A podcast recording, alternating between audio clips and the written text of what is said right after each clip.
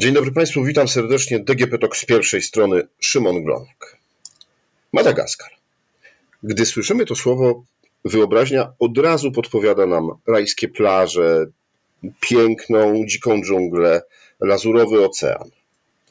No po prostu raj na ziemi. Trochę starsi może przypomną sobie zabawną historię o pingwinach z Madagaskaru z animacji DreamWorks. Gdy wpisujemy to w popularną wyszukiwarkę, to słowo, to od razu dostajemy podpowiedzi, ile trwa lot na Madagaskar z Polski, ile kosztują wakacje na Madagaskarze, kiedy najlepiej jechać na Madagaskar. No, jednak w DGP Talk z pierwszej strony porozmawiamy o takim codziennym życiu na tej wyspie o zmaganiach, e, z jakimi mają do czynienia jej mieszkańcy, bo one raczej takie rajskie nie są. Ale o to zapytam Magdę Foremską, przedstawicielkę polskiej akcji humanitarnej na Madagaskarze. Dzień dobry, Pani Magdo. Dzień dobry. A wróciła Pani pod koniec grudnia, jest Pani chwilę w Polsce, niedługo Pani wraca, czy leci z powrotem na Madagaskar. E, jak wygląda codzienne życie mieszkańców tam. Wszystko to, co Pan powiedział, jest prawdą.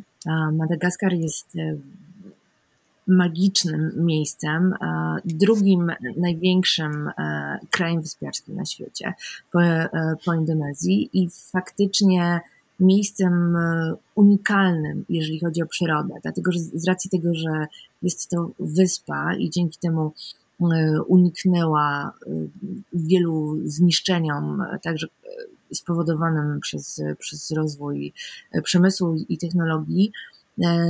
Tylko tam możemy zobaczyć wiele gatunków zwierząt, które już dawno wyginęły w innych częściach świata. Występuje tam ponad 800 gatunków motyli. Przyroda jest naprawdę fantastyczna i unikatowa. E, jednakże jest druga strona e, tego, że jest to wyspa, e, trochę taka poza szlakiem, powiedzmy, głównym geopolitycznym, co spowodowało, że jest trochę zapomniana, ale niestety nie ominęły jej zmiany klimatu. E, które bardzo, bardzo pogorszyły warunki życia, które tak są, e, tak są, tak są trudne na wyspie. To jest bardzo biedny kraj, piąty y, najbiedniejszy kraj na świecie. I um, pyta Pan o warunki życia. Życie, codzienne życie na Madagaskarze y, dla nas jest y, niewyobrażalne, dlatego że y, w miastach oczywiście y, jest lżej niż na innych terenach, ale na przykład to, e, co jest niesamowicie męczące, to jest ogromne zanieczyszczenie powietrza. E, dlatego, że e, w, na przykład w stolicy, w Antananarivo, samochody są stare, ludzie kupują naj, najtańszą benzynę, ten ruch jest w ogóle nieregulowany i naprawdę jak pierwszy raz y, jedzie się do miasta, ma, ma się poczucie um, niesamowitej gęstości powietrza i wiele nowo przyjezdnych, w tym także ja, potrzebuję dobrych kilku dni, żeby się do tego przyzwyczaić, bo jest to naprawdę, naprawdę bardzo męczące i y, człowiek źle się czuje przez, y, przez, przez te pierwsze dni. A jeżeli chodzi o tereny wiejskie, życie jest bardzo trudne, dlatego że ci ludzie tak naprawdę nie mają nic albo bardzo, bardzo mało. A teraz y, Madagaskar zmaga się od y, kilku lat z negatywnymi skutkami y, zmian klimatycznych, które szczególnie dotykają południe wyspy, południowy wschód i południowy zachód. I te warunki życia są jeszcze gorsze, dlatego że od siedmiu lat sześć było suchych, czyli panuje tam długotrwała susza, a na przykład ta pogoda jest tak nieprzewidywalna, że na początku zeszłego roku właśnie wschodnie wybrzeże e, dotknęły dwa potężne cyklony. Więc ludzie do tej pory zmagają się z, ze, skutkami, ze skutkami tych cyklonów. Jeżeli chodzi o suszę, ona powoduje po prostu kompletne nie wiem, wymarcie e, jakichkolwiek, e, przede wszystkim giną, e, schną źródła wody. Na południu Madagaskaru tej wody zawsze było niewiele, bo dostarczała ją głównie pora deszczowa, która była krótka, ale wiadomo było, że będzie i że na przykład koryta rzek zostaną wypełnione przynajmniej na jakiś czas. A teraz jest to tak nieprzewidywalne, że nie wiadomo, czy w ogóle spadnie ten deszcz. I Byłam na Madagaskarze w październiku. To jest y, jeszcze pora sucha i muszę powiedzieć, że to jest y, naprawdę apokaliptyczny krajobraz, który na długo zostaje, bo jedziemy przez burz, mijając y, suche koryta rzek. Nie ma nigdzie żadnej wody. Jedyny, jedyny krajobraz zielony to są rosnące kaktusy. Ludzie muszą 5-7 kilometrów w jedną stronę, chodzić codziennie do źródła wody. Te źródła wody y, to są zwykle tak naprawdę półwyschnięte kałuże, ale jest to jedyna, e, jedyna woda, jaka jest w danej okolicy. E, potem wracają to 5-7 kilometrów i tak naprawdę walczą o przetrwanie, bo ta woda musi wystarczyć na picie, mycie, gotowanie, utrzymywanie e, bydła hodowlanego, które teraz jest ogromnym luksusem właśnie z powodu braku wody, a także na podle, podlewanie mm, wsie w buszu żywią się tak naprawdę z, z tego, co, e, co wyhodują, co wyrośnie im e, w ogrodach, e, które, które sami uprawiają. Jeżeli nie ma wody. Czyli, czyli ta sześcioletnia susza może niedługo doprowadzić, że jednak ta rajska wyspa, o której oboje powiedzieliśmy na początku, no bardzo mocno zmieni swój wygląd. A proszę powiedzieć, z czego żyje miejscowa ludność? Powiedziała Pani, że nie ma tam przemysłu. E, tak, ludzie w, ludzie w miastach, znaczy nie ma przemysłu, e, przemysł nie jest rozwinięty. Ludzie w miastach e, szukają jakiej, jakiejkolwiek pracy. To jest bardzo rozwarstwione społeczeństwo e, i tak możemy zobaczyć tam kilka, niewiele, ale kilka e, biurowców, e, które przypominają coś, co, co widzimy w, w, w innych miejscach, ale ludzie najmują się do uprawy pól ryżowych, Y, albo sprzedają cokolwiek da się sprzedać. Y, owoce, warzywa. Bardzo popularne y, widok to jest sprzedawanie takiego węgla drzewnego, którego my znamy z grillowania, a tam jest używany do gotowania codziennego do, do, do gotowania podraw, dlatego że wszystkie, e, całe gotowanie odbywa się właśnie na takim, na takim drewnie i można sobie podejść na, e, ulicy do takiej sprzedawcy i wziąć tyle, ile potrzeba.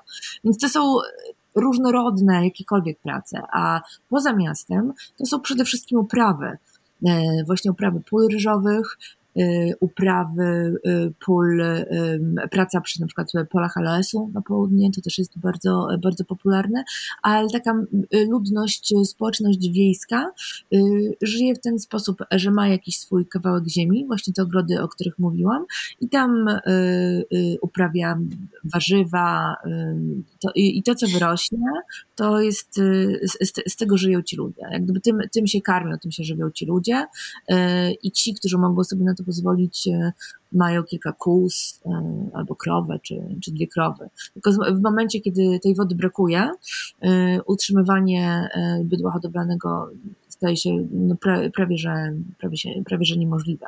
Dlatego ta, ta susza i te wyschnięte korytarze, i to, że ludzie nie wiedzą, kiedy spadnie deszcz i czy w ogóle spadnie, powoduje, powoduje to, że według danych Narodów Zjednoczonych y, ponad 2 miliony ludzi jest zagrożonych głodem na tamtych terenach, a prawie pół miliona dzieci uważa się za niedożywione w bardzo wysokim stopniu.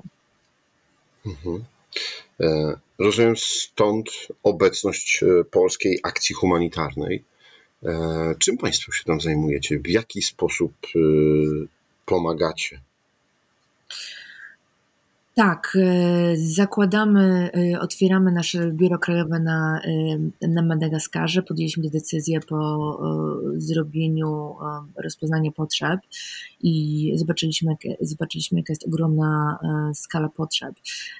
I tutaj jeszcze kilka słów.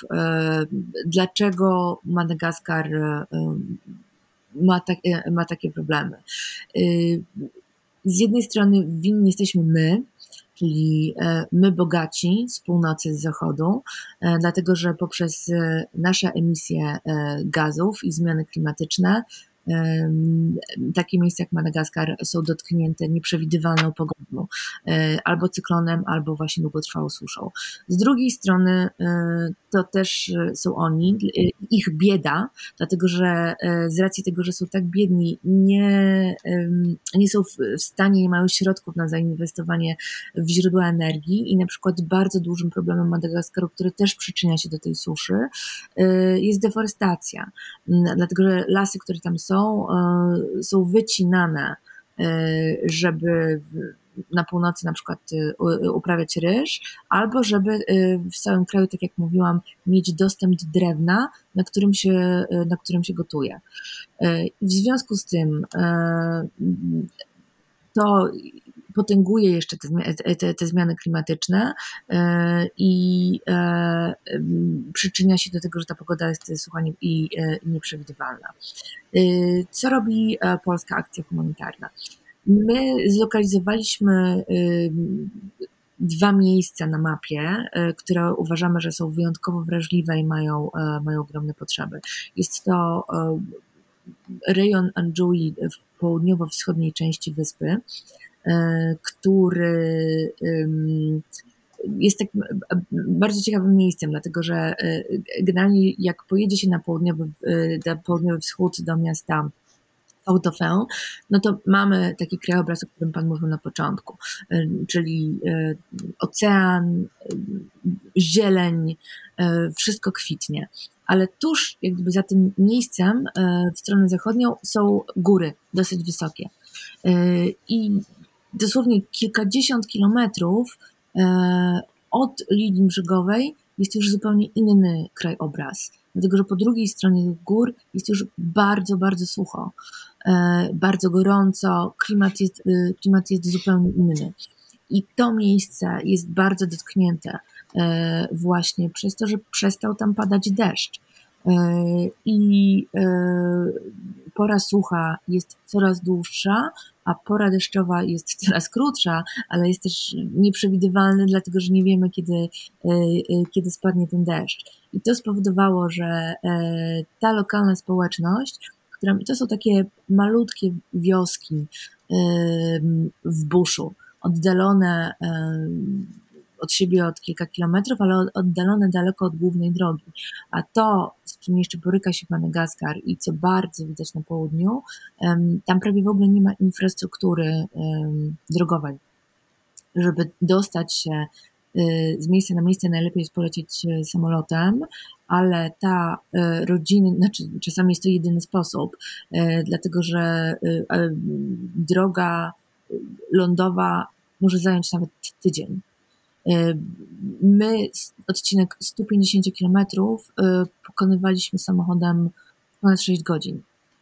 E, bo jest, jest tylko jedna droga, a jeżeli chce się pojechać w trochę inne miejsce, właśnie dotrzeć do tych ludzi, to wtedy, to wtedy po prostu wjeżdża się w burz. I, i, tak, i, i tak to wygląda. I ci ludzie, z racji tego, że te źródła wody wyschły, zostali zupełnie odcięci od, y, od dostępu do niej. A jak wiemy, woda to życie i e, szczególnie w Afryce i w, w takim klimacie, jaki tam panuje, to jest najcenniejsze dobro. Bez wody nie ma nic. I to spowodowało falę niedożywienia i falę głodu, y, z którą, e, z którą nadal ta y, społeczność y, się boryka. I my rozpoczęliśmy tam w maju projekt pilotażowy, który teraz kontynuujemy, dlatego że szukaliśmy nad długofalowym rozwiązaniem te, tego problemu. I y, zrobiliśmy dogłębne rozeznanie terenu, odwiedziliśmy y, wiele wiosek, rozmawialiśmy z lokalną społecznością, y, rozmawialiśmy także z, z, z, lokalnymi, z lokalnymi władzami, oczywiście też z innymi NGO-sami, próbując znaleźć rozwiązanie najlepsze, długotrwałe i długofalowe. I budujemy tam teraz studnie w, w tych wioskach, dzięki którym ludzie nie idą kilometry, tylko mają ją tuż, y, tuż przy domu, tuż, tuż przy wsi, ale jednocześnie angażujemy lokalną społeczność, pomagamy im w, y, w uprawianiu ogrodu, to znaczy oni oczywiście uprawiają te ogrody. My dostarczamy im ziarna, pestycydy, jeżeli to jest, y, jeżeli to jest konieczne, a jednocześnie zorganizowaliśmy trochę połączyliśmy ludzi ze sobą, dlatego że niektórym ta uprawa idzie świetnie i te ogrody naprawdę y, są kwitnące i wszystko bardzo fajnie tam rośnie. Widziałam, jak to wygląda. To są pomidory, to są e, kapaczki. Wygląda to fantastycznie, a niektórzy mają problemy, dlatego że na przykład mają plagę jakiś e, szarańczy, która, która zjada im te, te uprawy. E, I połączyliśmy e, tych ludzi ze sobą w ten sposób, że ci, którym idzie to dobrze, e, dzielą się swoją wiedzą, doświadczeniem, swoimi sposobami tajemnymi lub mniej tajemnymi i jak gdyby edukują, uczą, uczą te pozostałe społeczności, tak żeby wszyscy mieli plony, bo to jest ich, tak jak mówiłam, główne źródło e, pożywienia. E, więc budujemy, budujemy studnie, e, dzięki którym też mogą, mogą uprawiać te ogrody. Druga rzecz. A jak, proszę, to, to, zanim przejdziemy do drugiej rzeczy, proszę powiedzieć, jak wygląda takie budowanie studni? Bo y, no, pani mówi o tym dość prosto, natomiast myślę, że wielu z naszych um, słuchaczy może no, nie znać tego procesu, nigdy nie wiedzieć, nie, nie, nie widziało jak to wygląda, ile to jest pracy? E, jest kilka rodzajów studni, to, to od, razu, od razu mówię. To jest fascynujący temat. E, my w tym momencie zdecydowaliśmy się na, e, na budowanie naj, najprostszych takich konstrukcji, dlatego że problemem, który zauważyliśmy na południu Madagaskaru jest właśnie też to, że przyjeżdżały inne organizacje pomocowe i budowały na przykład taką wieżę wodną, e, która oczywiście jest naj, największą konstrukcją i jest naj, najgłębszą konstrukcją. Tylko um, potem ona powstała, e, żywotność takiej, takiej wieży to jest około, e, około roku. Potem, potem się psuje. I chodzi o to tutaj, że w momencie, kiedy y, powstaje taka konstrukcja, razem z nią musi zostać know-how e, dla ludzi, w jaki sposób oni mogą sobie potem sami z tym poradzić, w jaki sposób mogą ją naprawić, serwisować. Ludzie, którzy tam mieszkają, przede wszystkim nie mają pieniędzy na to, żeby y, kiedy taka wieża wodna się zepsuje, żeby móc ją naprawić, a części, czy ludzie, czy inżynierzy, y, y, specjaliści, którzy wiedzą jak to robić, mm, często są daleko i to są, to są bardzo drogie usługi. Dlatego my podjęliśmy decyzję, że budujemy na razie najprostszą studnię przy, przy wiosce. Są tam oczywiście lokalni specjaliści, to, to, to też jest ważne, że zatrudniamy lokalnych specjalistów, którzy znają te ziemię, e, znają ten region, wiedzą też, gdzie, w jakich miejscach można kupić najlepsze, najlepsze części i, i mają oczywiście odpowiednie, odpowiednie narzędzia, żeby, żeby wykopać te studnie, ale jednocześnie, jak ta studnia powstanie i jeżeli potem w pewnym momencie coś się zepsuje, co się zdarza, dlatego że jest to eksploatacja i to jest jak gdyby normalne, to te osoby wiedzą, do kogo mają się y, zgłosić, dlatego że jest to ktoś z tej społeczności, kto nie mieszka setki, y, setki kilometrów, tylko kilkanaście kilometrów dalej. Y, I jednocześnie jest to rodzaj usługi, na którą, na, na którą oni mogą sobie pozwolić. Więc, więc dlatego, dlatego budujemy na razie te, te, tego typu studia. I wracając jak gdyby do, do, do, naszego jeszcze jednego działania tam, tak jak, jak już mówiłam, to jest długofalowa e, pomoc. Naszym e, głównym celem, do którego się przygotowujemy, to jest budowanie tam piaskowych na Madagaskarze. Robimy to w Kenii od wielu lat z ogromnym sukcesem, a na Madagaskarze z jakiegoś powodu do tej pory nikomu nie udało się zrobić tego dobrze. E, i my będziemy pierwszą organizacją, która zrobi to dobrze. A już, już mówię, na czym, na czym to polega. To jest e, bardzo dobra, to jest genialny sposób, a jednocześnie niesamowicie prosty, który pozwoli lokalnym społecznościom na dostęp do wody poprzez, poprzez cały rok. E, to jest prosta konstrukcja z cementu, z kamieni i piasku, E, na rzece, w korycie rzeki, e, która powoduje, tam jak sama nazwa mówi, że po jednej stronie kumuluje się piasek.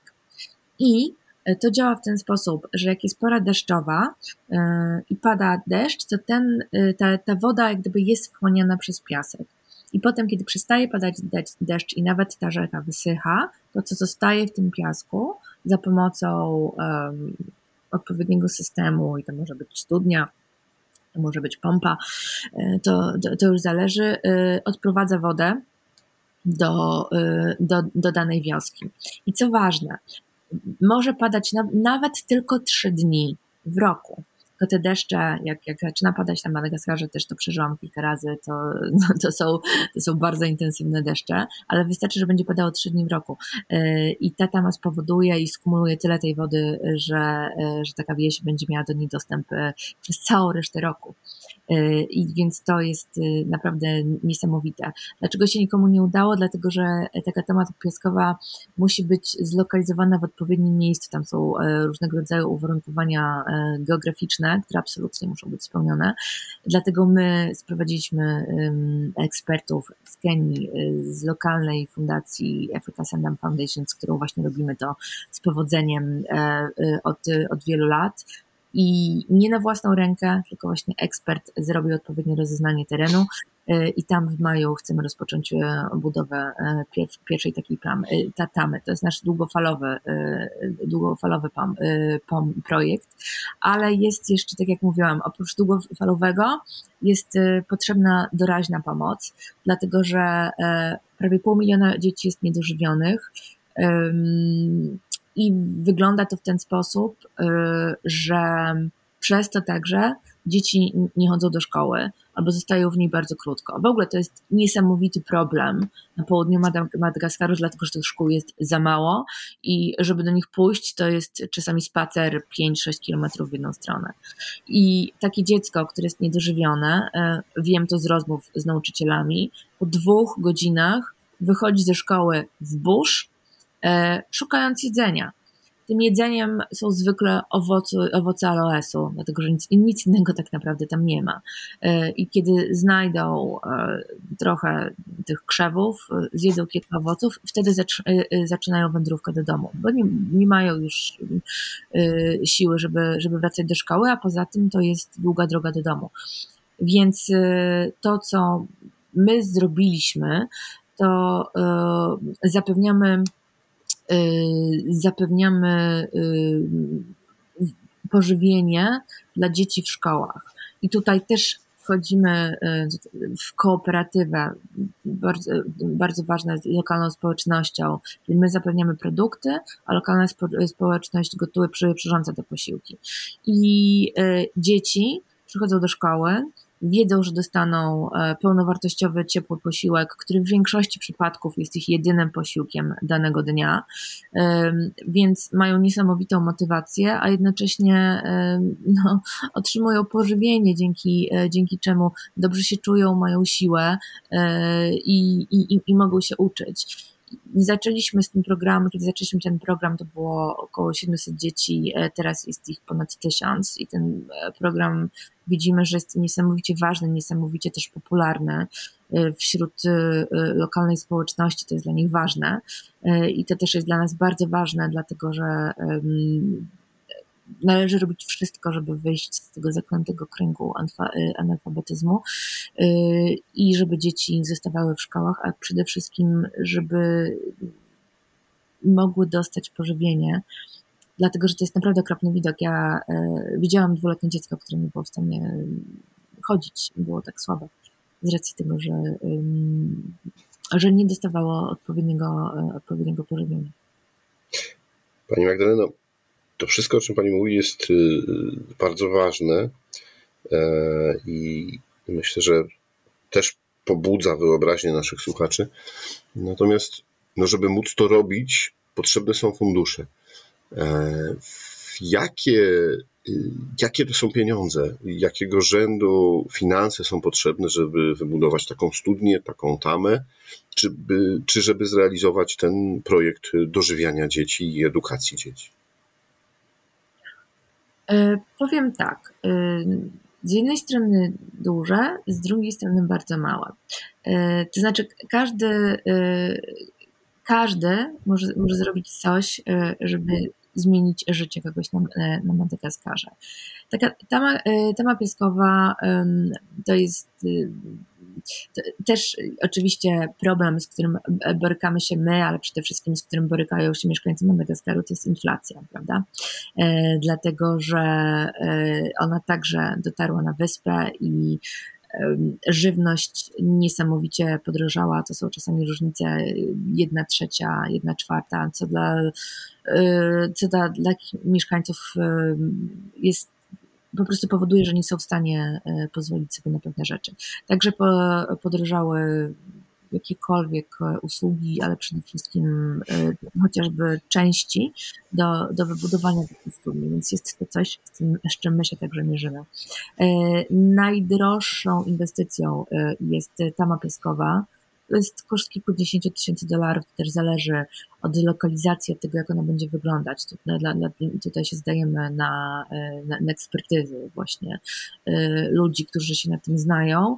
Y, my dbamy o to, ta, TAMA jest także jakby elementem tego, y, tego programu, że to, co może pomóc tym ludziom, to jest dostęp do, źródła wody, ale jednocześnie umiejętności e, i sposoby odpowiedniego uprawiania tej ziemi e, w takich warunkach pogodowych, jaka tam jest. Dlatego, dlatego też e, my łączymy te procesy, czyli budujemy studnie, będziemy budować tamę, ale jednocześnie zapewniamy lokalnym społecznościom know-how opracowany też przez ekspertów od permakultury, w jaki sposób oni mogą y, uprawiać te ziemię, co należy zrobić, y, żeby się zabezpieczyć y, przed suszą, żeby to były odpowiednie rośliny, warzywa, co, co zrobić z tą, z tą ziemią, dlatego że to ma tylko sens, my zapewniamy im narzędzia, a potem, kiedy nas już tam nie będzie, oni będą sobie radzić sami.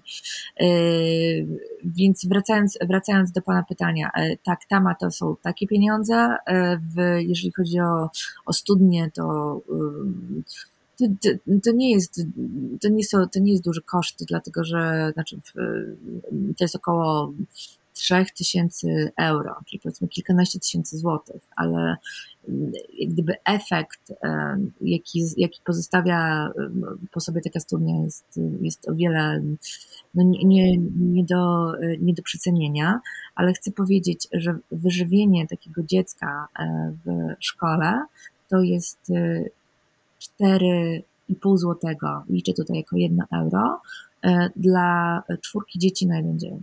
Czyli jest, jest to coś, jak gdyby, co każdy, na, każdy z nas może, e, może wspomóc, tak aby ta liczba dzieci, do których my jesteśmy w stanie dotrzeć w tych miejscach, naprawdę do których się jedzie czasami trzy godziny, ogromne wertepy e, w jedną stronę, coś, co, co daje im możliwość um,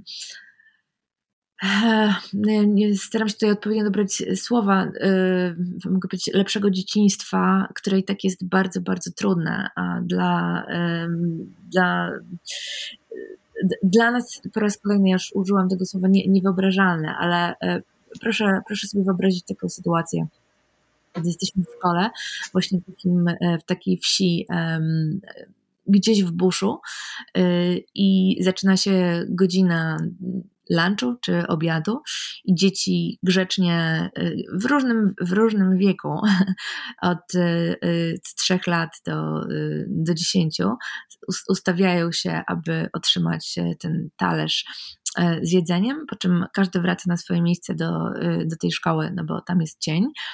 To jest zwykle jedno pomieszczenie.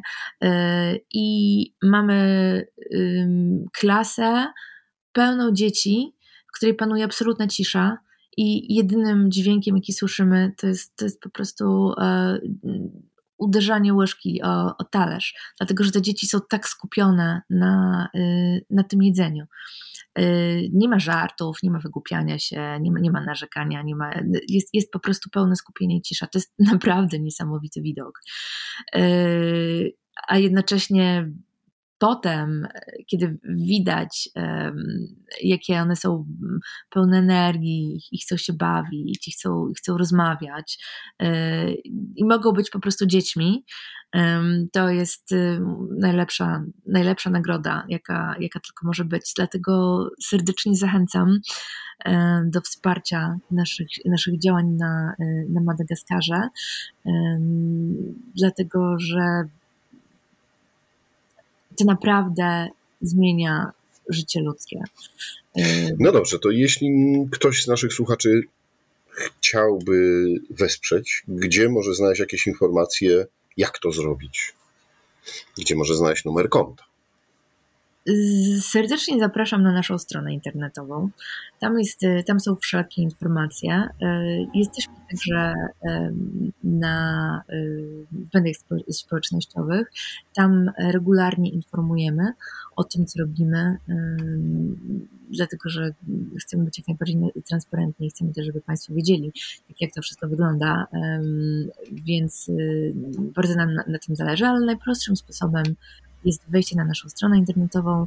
Tam są opisane wszystkie możliwe sposoby, w jaki sposób można wesprzeć e, działania PACH, e, działanie PACH na, na Madagaskarze.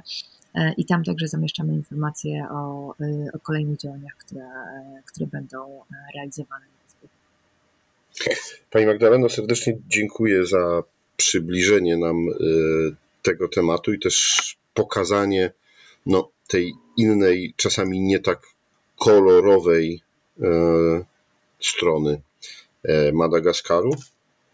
E, no, życzę Pani powodzenia, bo wiem, że niedługo Pani tam wraca. Na długo będzie Pani? Tak, to prawda. Za dwa tygodnie wyjeżdżam. Nie wiem dokładnie, na pewno kilka tygodni, więc będę miała okazję zobaczyć właśnie, jak rozwijają się nasze projekty na południu. Prowadzimy też e, rozmowy z innymi e, donatorami e, międzynarodowymi, dzięki którym mam nadzieję za, za niedługo nasze działania będą miały jeszcze większą skalę. Więc, więc tak, na, na, na pewno kilka tygodni. Tyle, tyle, ile trzeba. Dziękuję Państwu bardzo za uwagę. Moim i Państwa gościem była pani Magdalena Poremska, przedstawicielka Polskiej Akcji Humanitarnej na Madagaskarze, a to było DGP Talk z pierwszej strony. Rozmawiał Szymon Glonek. Dziękuję bardzo.